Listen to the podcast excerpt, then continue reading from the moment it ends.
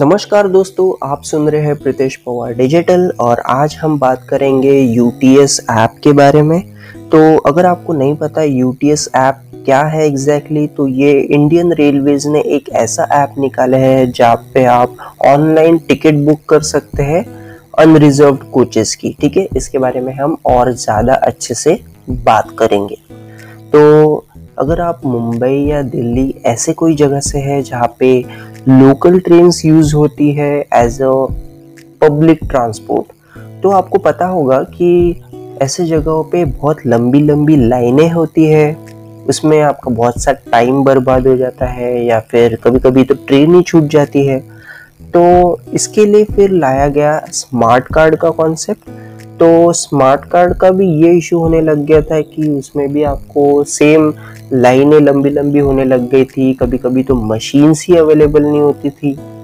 तो फिर अभी इंडियन रेलवेज़ ने अच्छा सा एक ऐप निकाला है जिसका नाम है यूटीएस।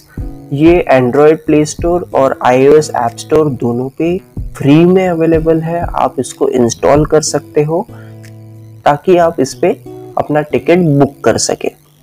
तो जैसे ही आप ये ऐप खोलोगे आपको बहुत सारे ऑप्शंस मिलेंगे, उसमें आपको बुक करने का ऑप्शन मिलेगा, अपने एग्जिस्टिंग टिकट्स निकालने के ऑप्शन मिलेगा, फिर अपना रिचार्ज करने का मिलेगा ऑप्शन।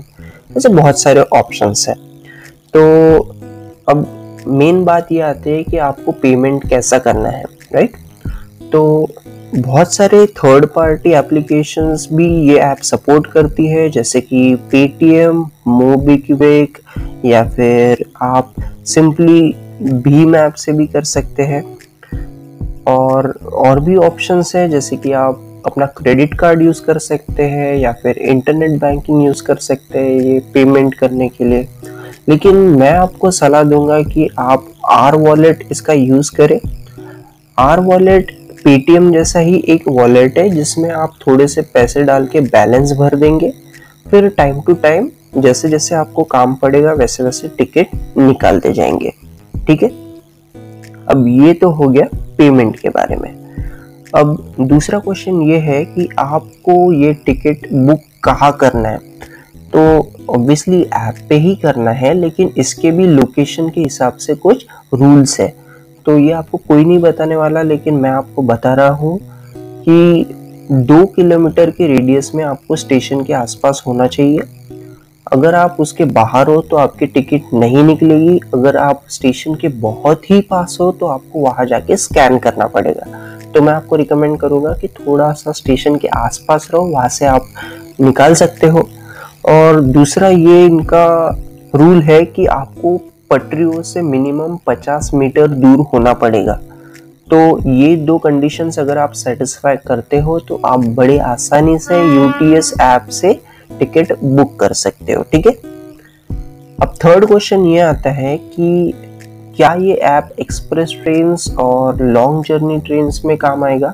तो जी हाँ, बिल्कुल आप अनरिजर्व्ड जनरल कोच के टिकट्स निकाल सकते हो। हाँ, आप रिजर्वेशन नहीं कर सकते हो, वो अपना अलग प्रोसीजर यूज़ करता है। आप लेकिन अनरिजर्व कोचेस के टिकट्स यहाँ से निकाल सकते हो।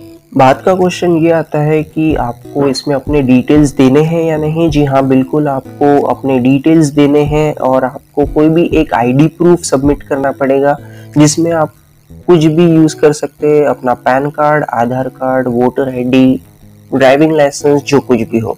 ठीक है, फिर लास्ट क्वेश्चन ये आता है कि इसके लिए क्या आपको कंटिन्यूस इंटरनेट की ज़रूरत है। तो मेरा आंसर ये है कि जी नहीं, आपको कंटिन्यूस इंटरनेट की तो ज़रूरत नहीं है। आप जस्ट एक बार अपना टिकट बुक कर लीजिए इंटरनेट के हेल्प से और अपना इंटरनेट बंद कर दीजिएगा। इससे क्या होगा, आपको एक वहाँ पे ऑप्शन मिल जाएगा शो बुक टिकट करके। तो बस वहीं पे से आप कभी भी ऑफलाइन मोड में टीसी को टिकट बता सकते हो। तो ऐसा कोई ज़रूरत नहीं है कि आपको कंटिन्यूस ऑनलाइन रहना है या फिर इंटरनेट चालू रखना है, ऐसा कोई रूल नहीं है। जस्ट एक बार बुक कर दीजिएगा और इंटरनेट बंद कर दीजिए। तो यही था आज का हमारा पॉडकास्ट यूटीएस के बारे में। मैं उम्मीद करता हूँ कि आपको ये पॉडकास्ट पसंद आया होगा। अगर पसंद आया तो आप मुझे फॉलो कर सकते हैं स्पॉटीफाई पे। मिलता हूँ आपको अगले पॉडकास्ट में, तब तक के लिए take care and good bye.